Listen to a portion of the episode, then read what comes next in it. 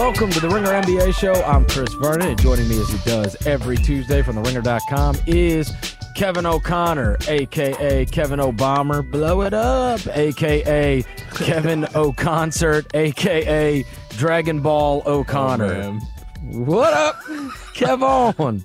Uh, Chris, what's going on? I don't have any nicknames for you today. What's going on, man? For all of our listeners out there, there was uh, after our last episode last Tuesday, I was inundated with ph- photos of Dragon Ball Z and your reference from Dragon Ball Z. And in addition to that, I will say that I uh, think uh, the flattery continued with people that were hitting us up that had listened to the podcast worldwide. Once we shouted out, it all started with I believe it was Galway, uh, Galway, Ireland, and then we we just mentioned that in passing, and then now everybody that's uh, hitting us up from all over the world uh, in this last week. We have gotten uh, Sydney, Australia. We've gotten Luxembourg. We've gotten Switzerland. We've gotten Chile. We've gotten Thailand. We've gotten Israel.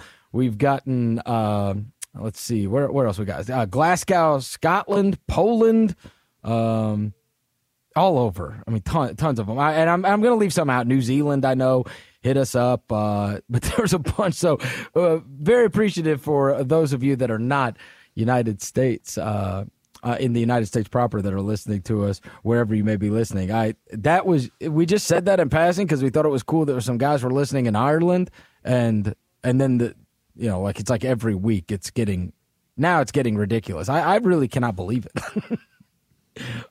but it's crazy, man. Basketball's worldwide. Certainly cool. Love it. Um okay, so let's start with the big news, which is Hoodie Melo, Carmelo Anthony was at Media Day yesterday, and he was at the Oklahoma City Media Day because he is now a member of the Thunder.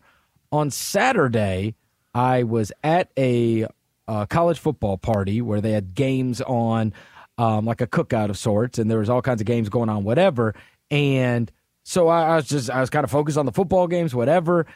My phone starts going off. Uh, my friends are all texting me, and then I see uh, and then I'm at the party, and immediately somebody says, "Yo, did you just see Carmelo's on the Thunder?" And my immediate reaction was, "For who?" And of course, I was disappointed when I heard about the return because the first thing that ran through my mind is like, "Who? How did they get Carmelo Anthony, and what did they give up?" This is clearly uh, an amazing moment for Sam Presti. Take me through. Uh, where you were on Saturday and the level of surprise you had when you realized Carmelo Anthony's going to be playing for the Thunder this year. Uh, so like I I think personally, Chris, the trade return is probably better than what the Pacers got for Paul George. Uh, it's still not a great return, but it's probably better than that, um, which is kind of saying a lot. I, I think I think that Bulls pick, the uh, second round 2018 pick, pick they're getting from the Bulls, I think that could be a good pick. That could be number 31. That can get you a really good player. Um, so that's that's a solid return from them. Doug McDermott, obviously, like he is just really, really, really, really bad on defense. But he's still only 25, 26 years old. He can stroke threes. Let's give him the rest of his rookie contract to see how he does. I'm, I'm less optimistic about him than I was at the draft, um, but I still like to give him more time. And Kanter, I mean, everybody knows Enes Kanter and his game. Um, really, it's it's he would be probably a good offensive player if he could shoot three, but he can't. Um, so he hurts your spacing, and I, I don't really love the dynamic with him next to Kristaps Porzingis. But look, like the main thing here is that for the Knicks, they wash their hands of Melo and they can now focus on player development. And for the Oklahoma City Thunder, it's a no risk acquisition, acquisition, just like the Paul George trade. They got two superstar scorers who really they didn't give up a whole lot, and now they have an opportunity to maybe go toe to toe with the Warriors. I don't think that they're on that level, but at least they have more of a shot now than they did before these deals. I think we do. We we part ways on the whole what they got in return. I would. I would much rather have, and I know the contract's not good, but as a player, I eh, there is a big gap between Oladipo and the others for me. I would rather have. Yeah, I would much. Get, you're right.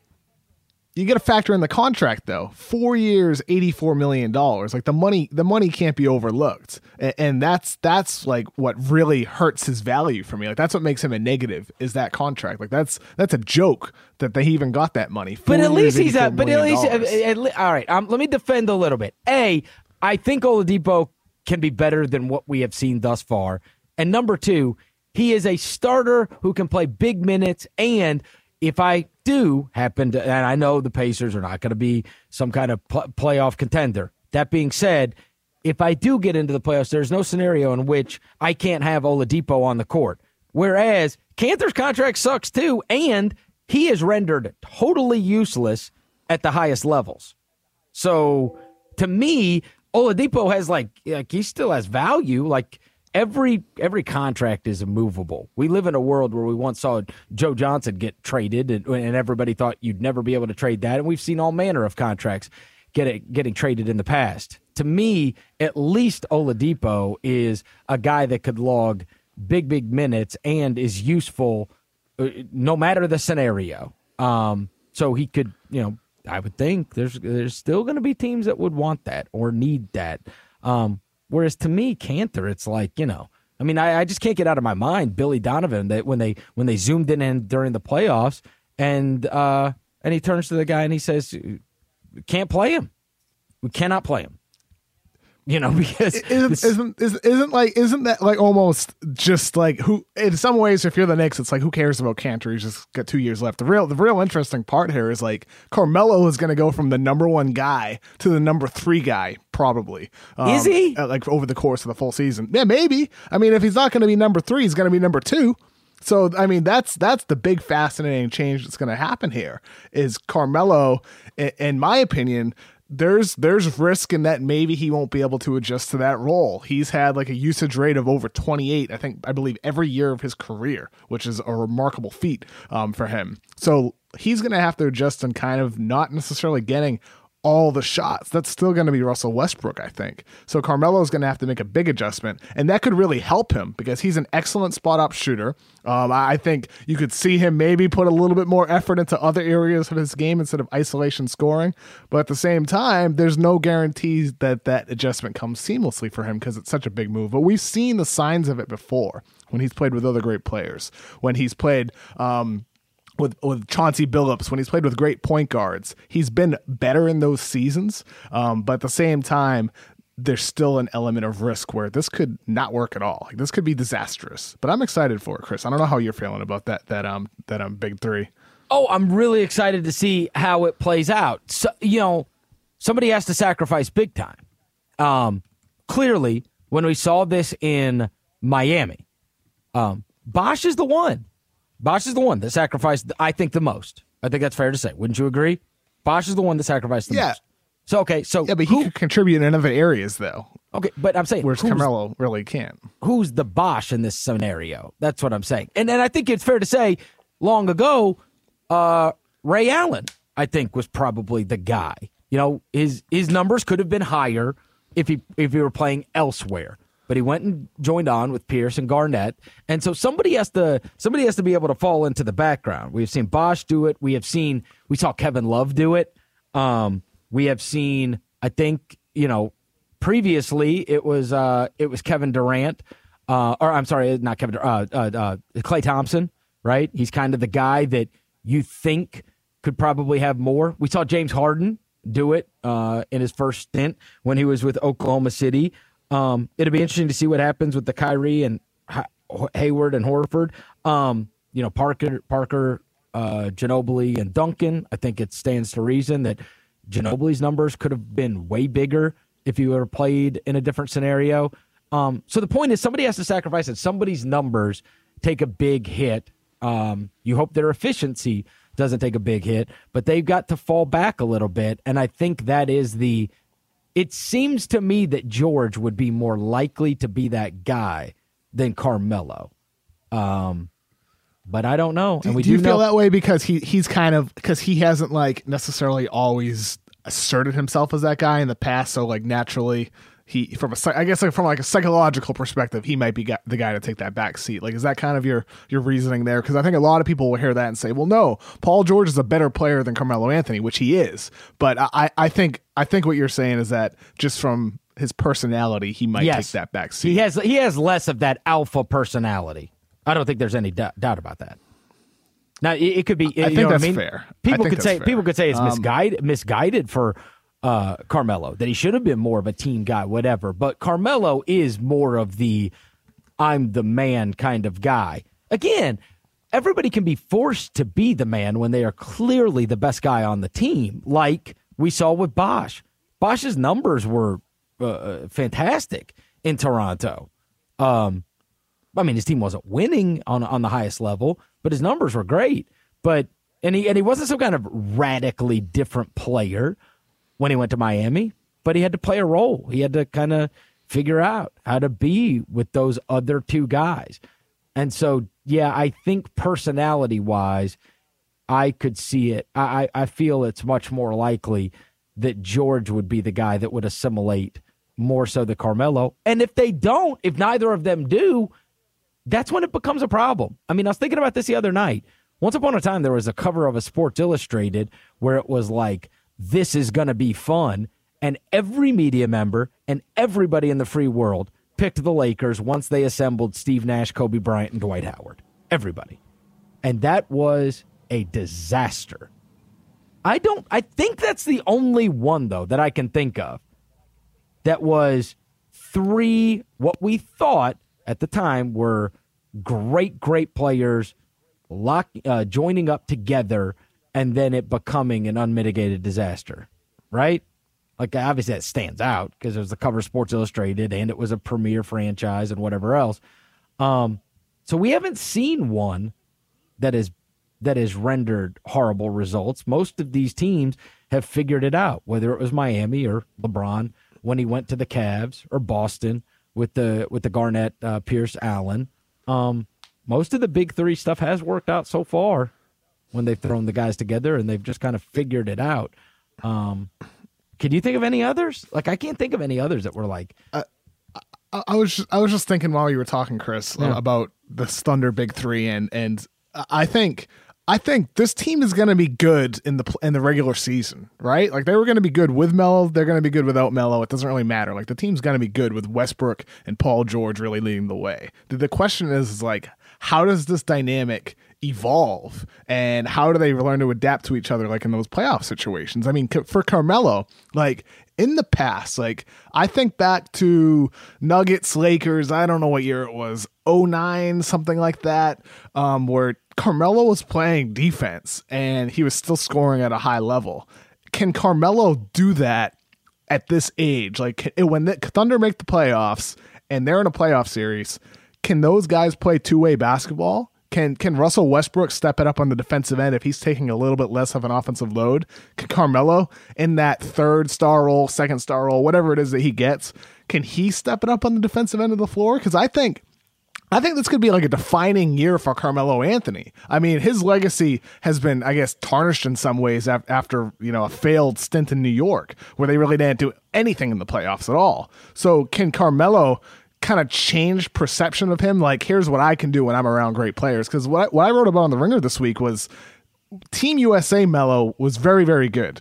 The the version we saw there when he's surrounded by great players is someone who's just like hitting spot up threes, attacking off of closeouts, even doing a little bit more playmaking, um, more so than just ball, stopping the ball and really just ISO, ISO, ISO, ISO. That that style we see in the NBA from him. C- can he do that? I mean, at his age, can he make that change by April? Or into May and may, maybe into June, which I don't think that's going to happen.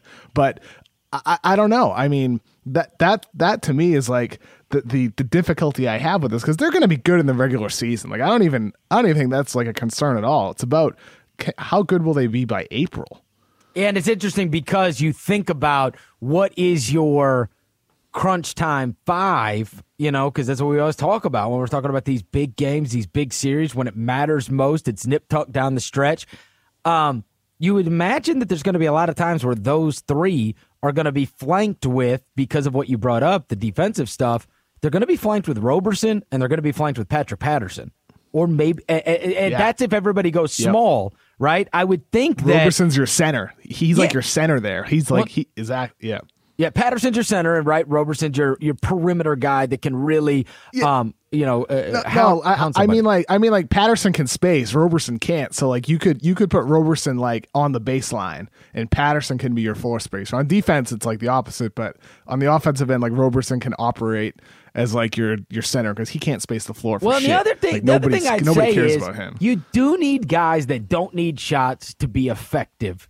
When you are putting that together, right? When you're putting that together, and sometimes if it's two great players, you got to worry about the other three that are flanking them. And if it's three great players, those two other guys have got to be able to be role players, right? Somebody is not going to be getting shots. And they actually do have perfect guys for that scenario, which are a Patterson, uh, right, that can be efficient, but more importantly, Roberson and Steven Adams. Like if they don't get the ball, it's not a big deal, right? They just play a role, and somebody's got to be able to play a role on these teams.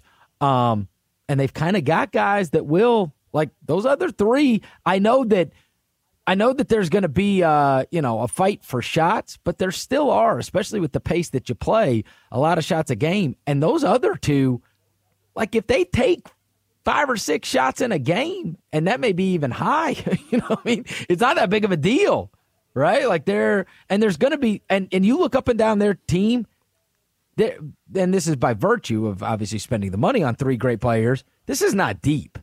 Like there's nobody on the bench that you go, wow, he should really be playing more, right? So there's going to be moments where they pull out Westbrook. Uh, you know, I mean, obviously it's been horrible. When they pulled out Westbrook, they've been dead to rights. But you better believe they'll pull Westbrook and George out, and Carmelo will just be taking every damn shot playing with the second unit guys. I mean, they'll mix and match that for sure uh, with the second unit. And so I don't know. I think on that sense it works for sure. And I also kind of like That's what could help, you Yeah, know, in the- some the- ways. like if, yeah. you, if you're staggering these guys and you got Carmelo feasting on second units, I mean that that that's pretty appealing. Uh, I, I, you're right though; like they don't have a lot else coming off their bench. I mean, Kyle Singler could be playing minutes. Ray, Raymond Felton is at least an upgrade over uh, Christon. Um, Abrines is going to have to step up. Got a rookie in Terrence Ferguson, who I don't think I don't think he's close to ready to play or contribute. I, I think he's going to be solid down the line, but he's not ready now. Jerami Grant, maybe he makes progress, but not a lot of depth on that team. Really not, really not at all. I mean, you're going to be asking a lot of one of your your third star, uh, Carmelo or Paul George, to really be elevating those bench units. once we saw LeBron, Wade, and Bosh uh, work out the way that it did, and obviously Garnett, Pierce, and Allen, and we saw with uh, Kyrie and LeBron and Kevin Love, and we we've seen so many of these work out that my that my, my sense is usually these are great players. It's a great problem to have, and they'll figure it out. And I do think that George is the meeker uh, of the three, uh, the meekest of the three individuals, and that is not a. That, I'm not saying that as a slight. I'm saying if I have to predict who kind of falls back, he has to be the Kevin Love that sacrifices. He has to be the Chris Bosh that sacrifices because I don't know if Melo's the guy that has that in him. Um, like you see yesterday when, they, when it was the, one of the great moments of the press conference was when they asked him about. Uh, they asked Carmelo about you know kind of playing power forward or possibly coming off the bench, and he started laughing at the Yeah. guy. He's like, "Who me?" like I mean, you know, what I mean? like I we mean, don't have to worry about wh- where gonna- he, his status within the the, league, right? um, and so He- and he- he's not going to come off the bench. That- I'll tell you. just Let me tell you. Let me tell you a fascinating one. After I started thinking so much about this big three and how it meshes and kind of how you build a team and who the others are with you. Um, yesterday we finally got word because all these teams were doing their media day. We kind of got a timeline on Isaiah Thomas, and this is something that I uh, I didn't really know. I just didn't know the answer of of when Thomas was coming back. Um, and I did not know it was going to be as long as it is. But they basically gave the timeline of January, so the first two and a half months of the season. And of these quote big threes, you'd imagine it'd be him, uh, LeBron, and Love now, right? Instead of him, Kyrie and or uh, LeBron, Kyrie, and Love. Um, that's the one that's really hard to meld. Wojnarowski is is reporting that Wade's going to sign up with Cleveland more than likely, and it could be done very soon by tomorrow. Um, but I mean, I think the type of player Isaiah is and the way he has functioned, he is not one that I think will just easily assimilate into a team that's already been playing together as a unit for two and a half months, right?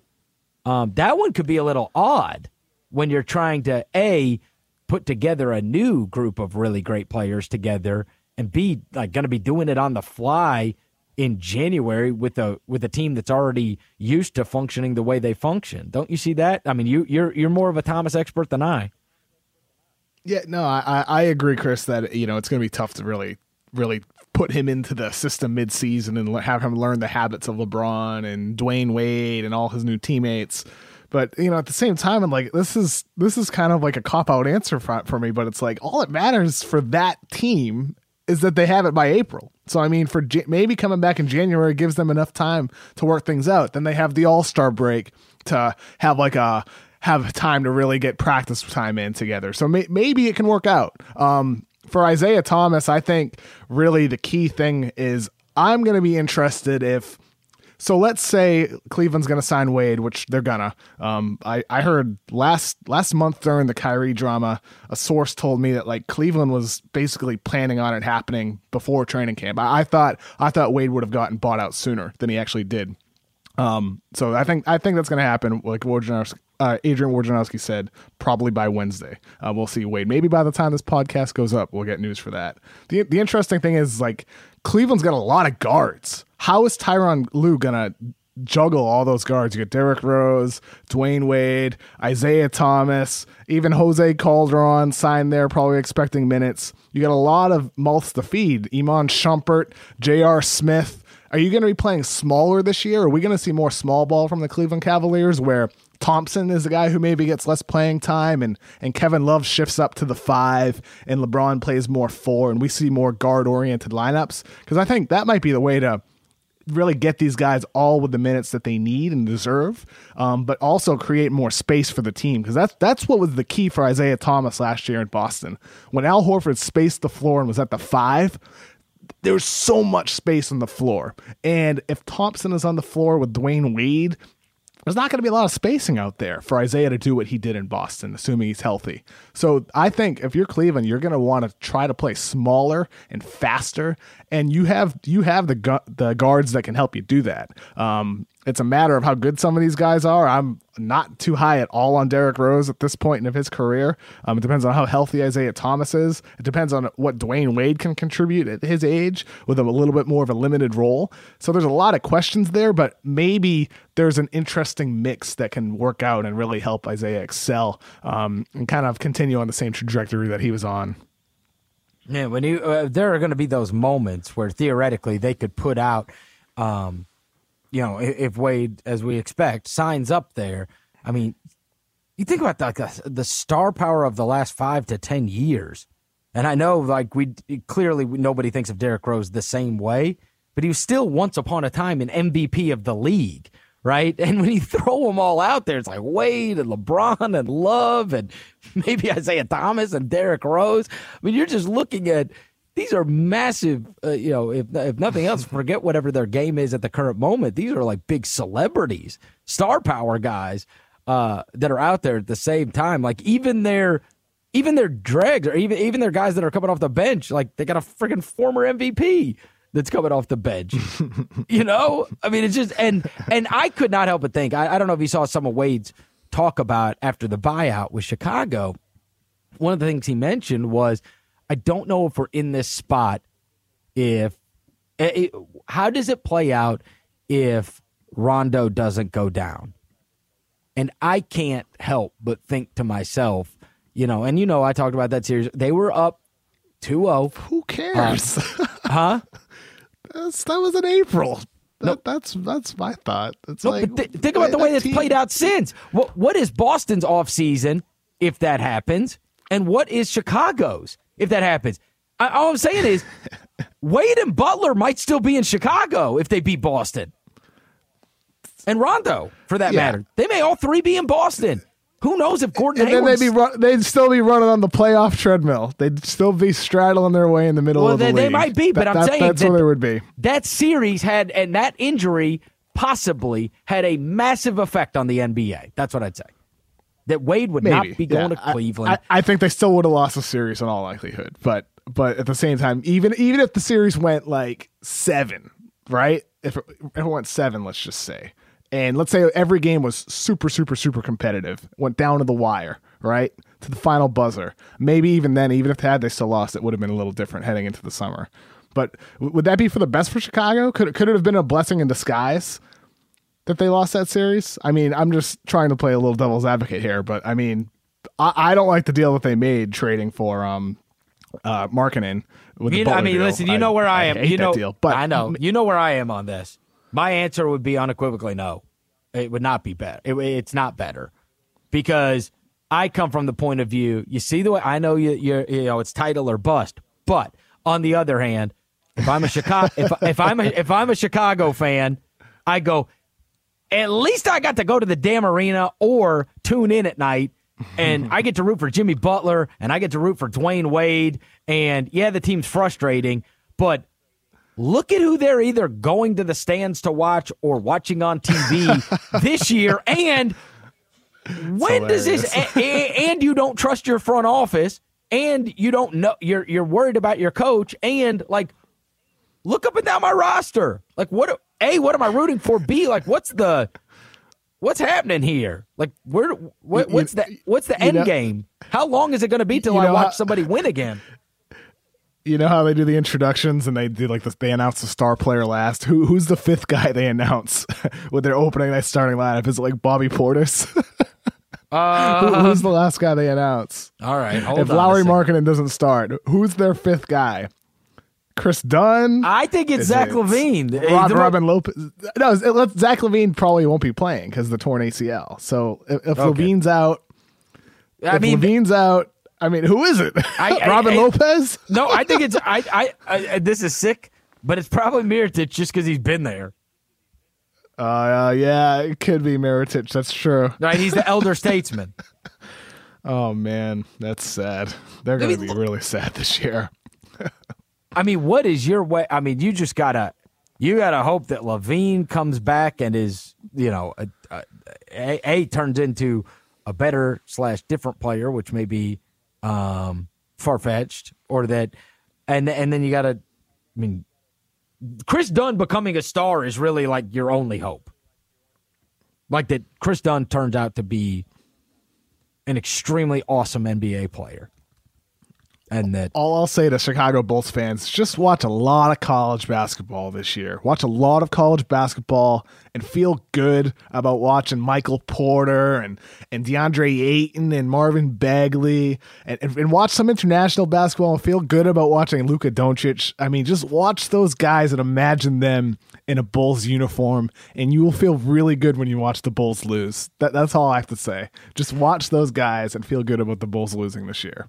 I think most all people for the best. All right, let me let me get back to the Melo thing because um, I think most people's expectations or where or their predictions for the upcoming season were that nothing will change regarding where people have the Warriors. People will still have the Warriors as the number one team in the Western Conference. What goes on behind them will be a source of debate. I think most people had Houston second after the Chris Paul acquisition going into uh, this past weekend. I kind of feel like a lot of people have switched on that, right? I think you will see more people and and and then the Spurs become like the forgotten team, right? They were they somehow they become the forgotten team, uh the team that people keep pushing down the list, but don't you think if most people had uh Houston as the number 2 team behind Golden State, I guessed. what do you think will happen with most of those predictions and has your mind changed at all? Um, you know, I still have Houston second. Uh, ahead of Oklahoma, uh, ahead of Oklahoma City and San Antonio. Um, I, I'd still probably have San Antonio ahead of Oklahoma City just by a hair because of their sense system and continuity, and we've seen it for 18, 19, 20 years um, running. That no matter who they plug into their system, that they those guys just happen to elevate their play and excel. And let's be let's be serious here. We can also can't discount the possibility that Kawhi Leonard continues getting better. Um, I think that needs to be factored into the conversation with San Antonio as well. He's made improvements every year of his career. He only turned 26 this summer. There, there's no saying that he's not capable of elevating his play further than he did even last year. So I think that that for me keeps them at at three. So I, am still at Warriors one, Rockets two, San Antonio three, and Oklahoma City four. Um, but Oklahoma City certainly did a good job helping close the gap, though, with that deal. I mean, and we have to remember last year, San Antonio won 61 games, and that included yeah. losing. Hey, that yeah. includes losing four of their last five. I mean, going into mm-hmm. the last week of the season, they were 60 and 17. 60 and 17. Yeah.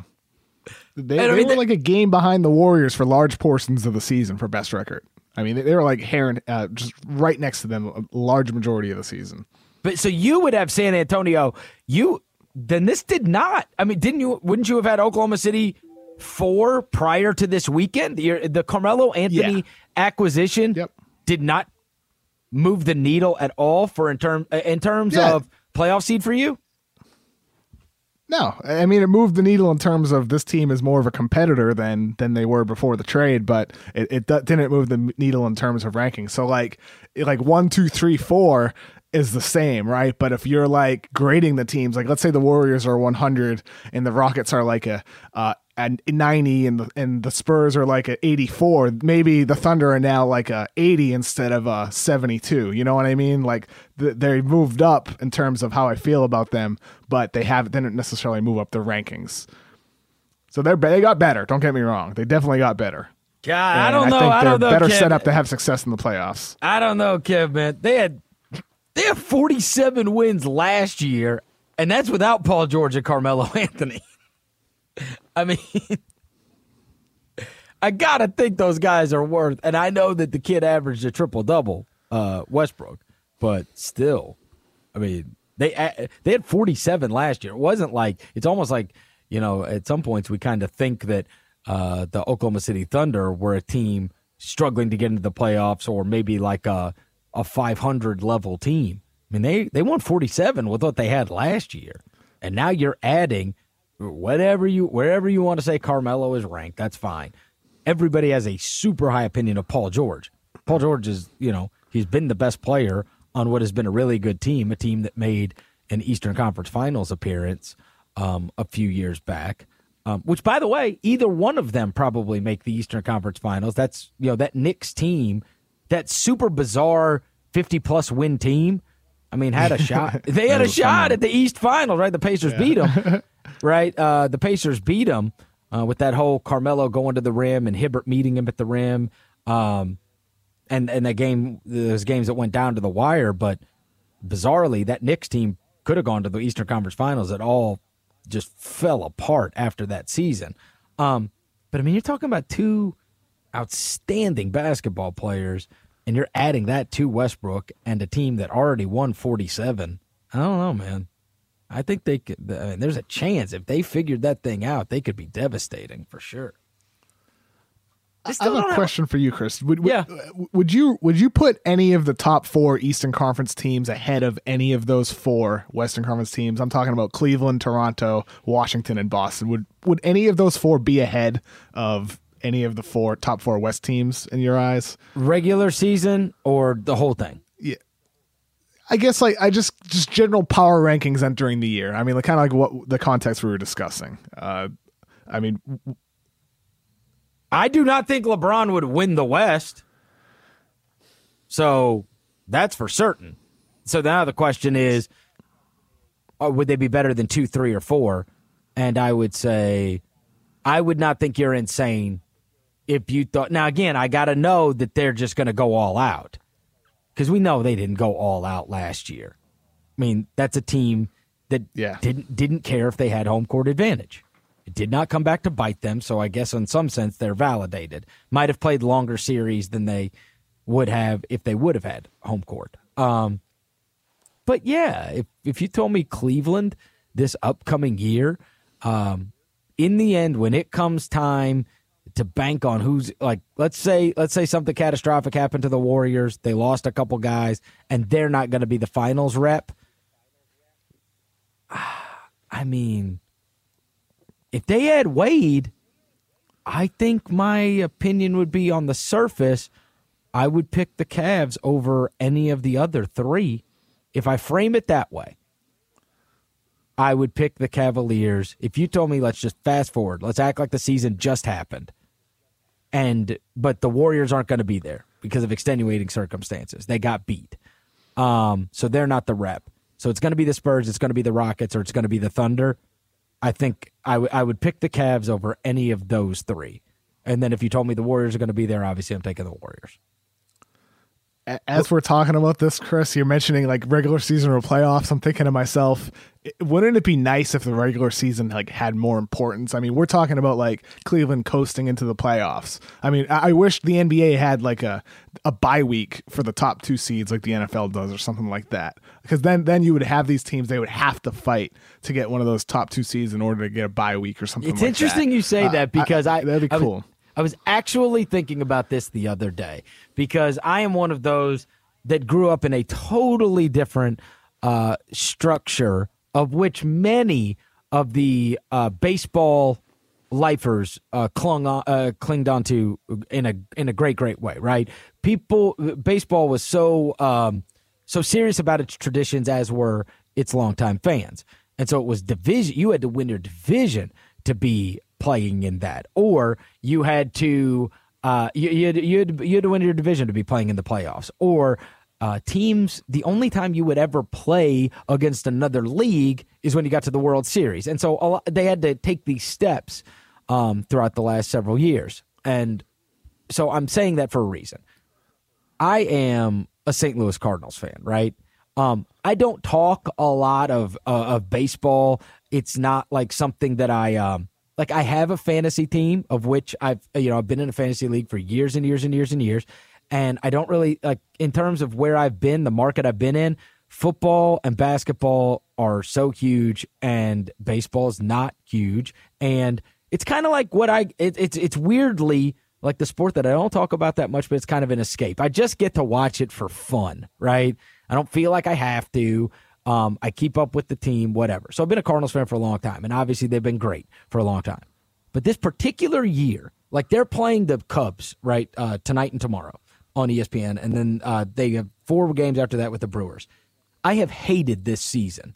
Right, they've just been, uh, it's been frustrating. Their bullpen has blown like thirty games, and there's a point to this, and that is they still have a chance at the wild card because of that stupid thing they put in years ago. Right, there's two teams that have a shot at that. And so even if it's just for the end and their season is epically long, like I have to like they've roped me back into caring for this last like week because they might make the playoffs, of which I thought they had no chance in hell for most of the season. But now they do.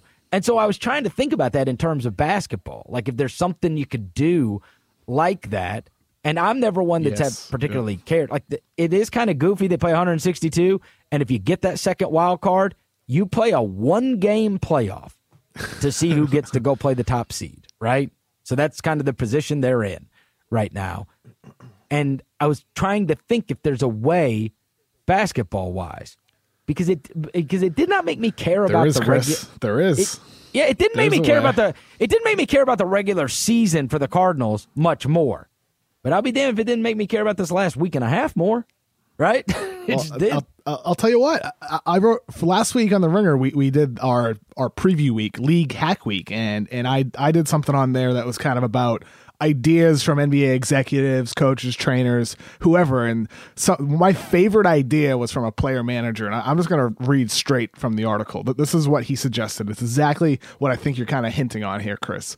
A playoff wildcard play play in tournament. What he said was allow teams who had no chance of making the playoffs to get in NCAA tournament style. It could be a one game playoff, like Major League Baseball uses with its wild card matchup, or it could be more like March Madness with all four lower seeds up for grabs in one game tournaments. The hope is it would add excitement to the bottom half of the league. The play-in game and the potential extra playoff games, should that team advance, would add more revenue too. And so basically, like, there's so many different ways you could go with that. You could put you could put like the bottom eight eight teams that would normally miss the playoffs into a one game tournament.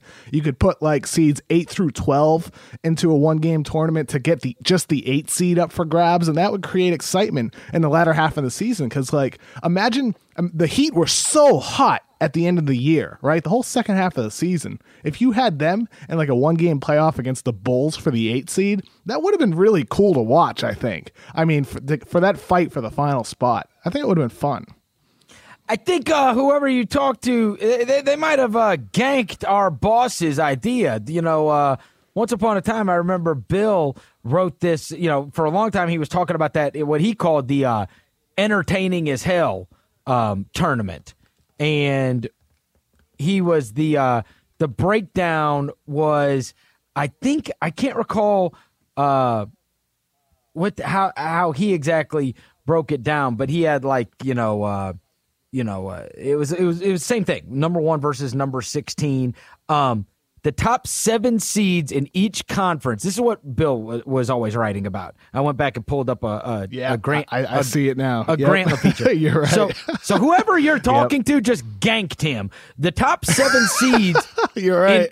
In, in, each conference make the playoffs. A single elimination tournament for the last two playoff spots. Yeah, that is too funny. That's unbelievable. That is perfect. That, that, is really funny. I mean, I, mean, I think it's a, it's a, great idea. You know, it's a no, really as, good idea. As you're as you're reciting it, I'm like, I think this is Bill Simmons. I think Bill. I'm pretty sure Bill Simmons has been from, talking about this for like that's a decade. From, that's from 20. That, you you got the 2011 article pulled up. So yeah, he, he, originally ago. proposed it, if, I think, in 07, yeah. right? That I don't know. That is too funny. It's a good idea though, and I think it would add excitement to the league. And I mean, even beyond that, I mean, it's like Kirk Goldsberry talked about this before on Grantland.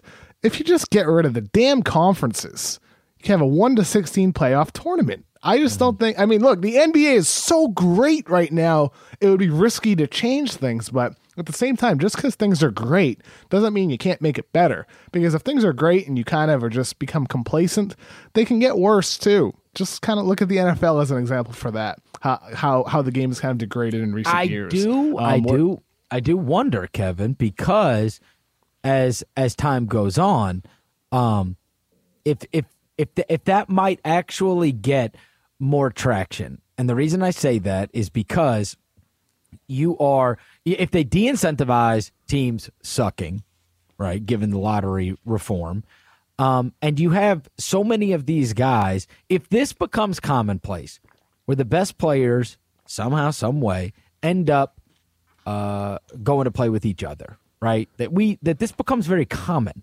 It was just the beginning years ago, but that you are you, you aren't going to see guys with just their own teams and then a couple other guys. You're going to see uh, guys make decisions together, which will absolutely happen next summer. There will be package deals and decisions to go play with each other. Just like Wade is about to go play with LeBron again in Cleveland, or next summer, these guys, you know, there's rumors all these guys may go to the Lakers together, or all these guys may go and play with whoever together. Um, that th- if that becomes commonplace, um, like Durant went and joined up with the Warriors last year, do you have a lot of franchises saying we got to find other ways for our fans to stay engaged the whole season because there's there becomes Absolutely. an immense amount of teams that sit back at the beginning. And unlike the NFL where hope springs eternal and you feel like you always got a chance in the NBA you theoretically could have a lot of teams unless you're a Jets fan. Yeah the right right. Um or or for that matter a, a, a Rams fan which I always kind of, you know, I, I always kind of defend St. Louis on that. I mean, I went back and looked. Do you know that they had not had a damn winning season in 13 years? Like, find me the city that would support that. I, mean, it's impossible. I mean, it, it is impossible to suck in the NFL for like five years in a row. Jade, much J- less. Jared Goff is looking pretty good so far. They're two and one, man. Much, Jared I know, Goff is I know. looking better in a second year. I know. Well, no, he's got the friggin' 31 year old quarterback whisperer playing uh, that is his coach there in in, in L.A.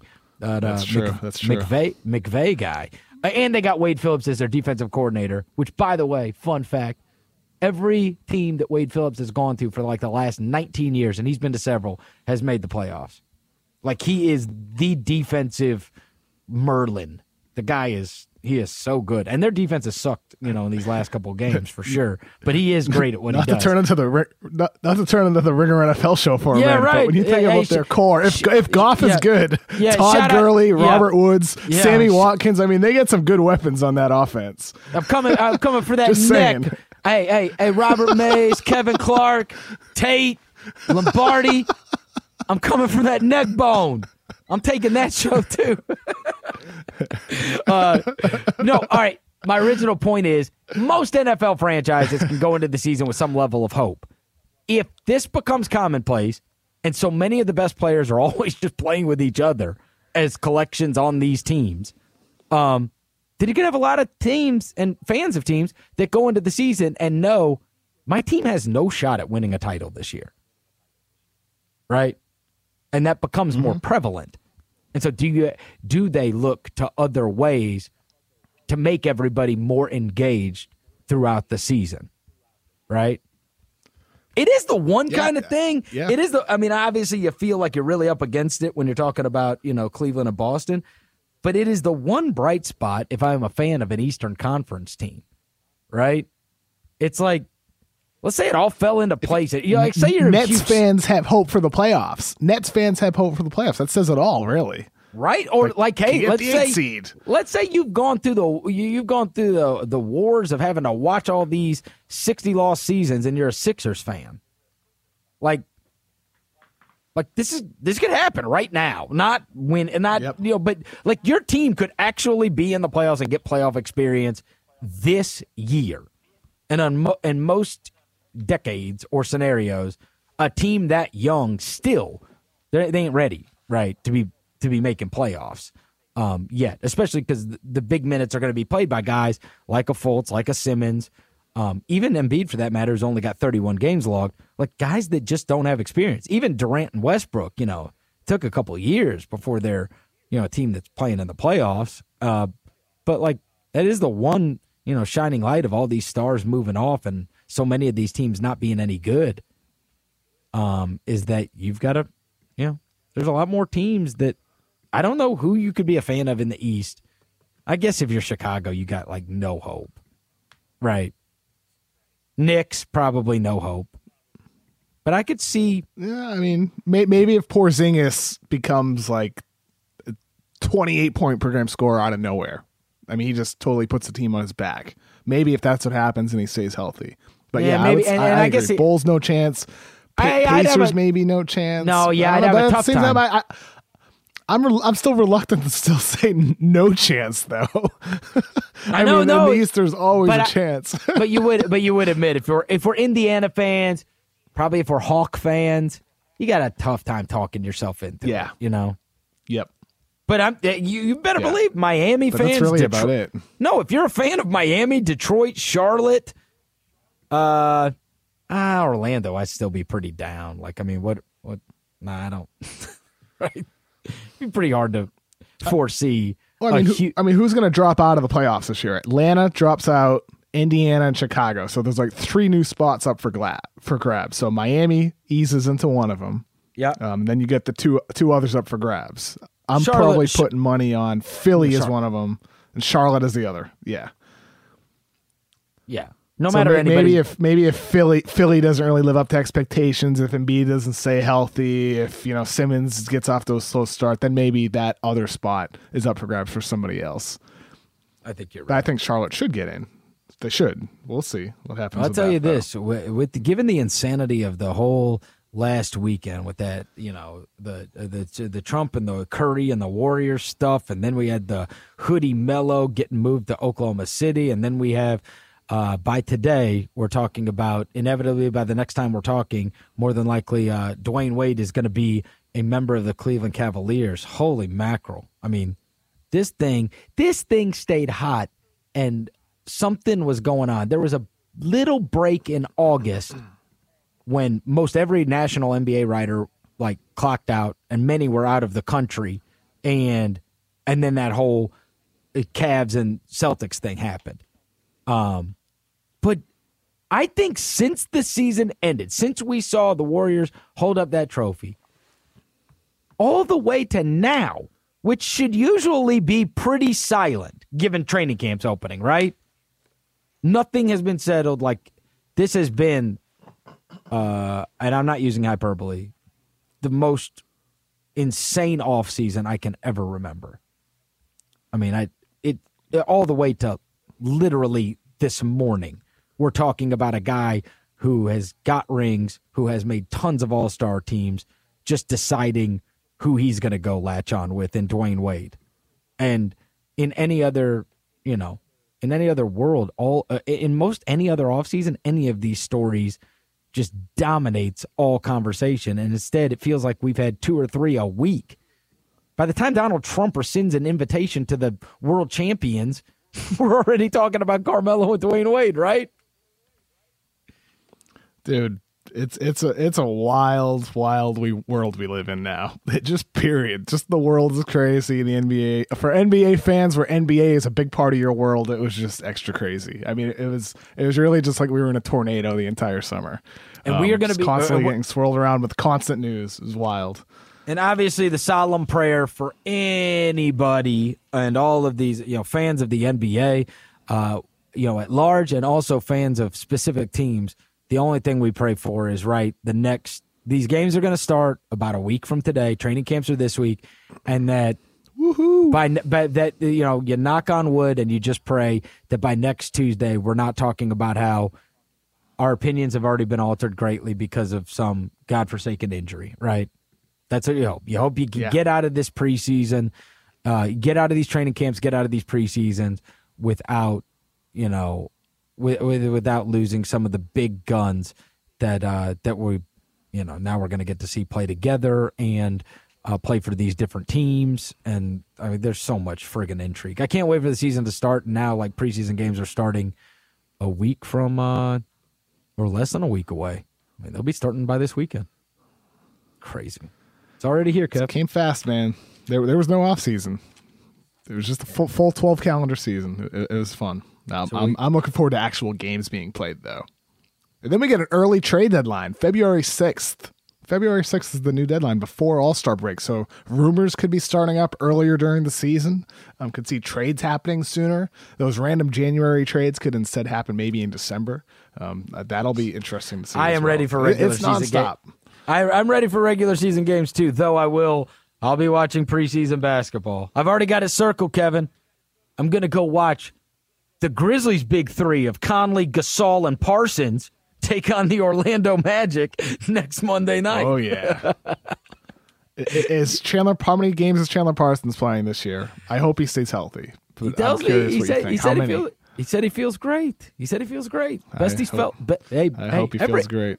Everybody feels great at media day. Best he's felt in three years. Watch out. and it, by the way, anybody wants to go, that good ticket's still available. like, uh, like all of them, like all of them. Grizzly, Grizzlies Magic preseason. It's. I can't wait. I've got it circled. They gotta, That's they a- gotta get they gotta get your JaMychal Green back, baby. You ain't They lying. gotta get him back. Kevin, you have an unbelievable week, and I'll talk to you next Tuesday. Thanks, brother. You too, Chris. That was fun. Thanks to all of our Ringer NBA show listeners. If you dig what you're hearing, go give us a rating and review on iTunes. We will talk to you next week.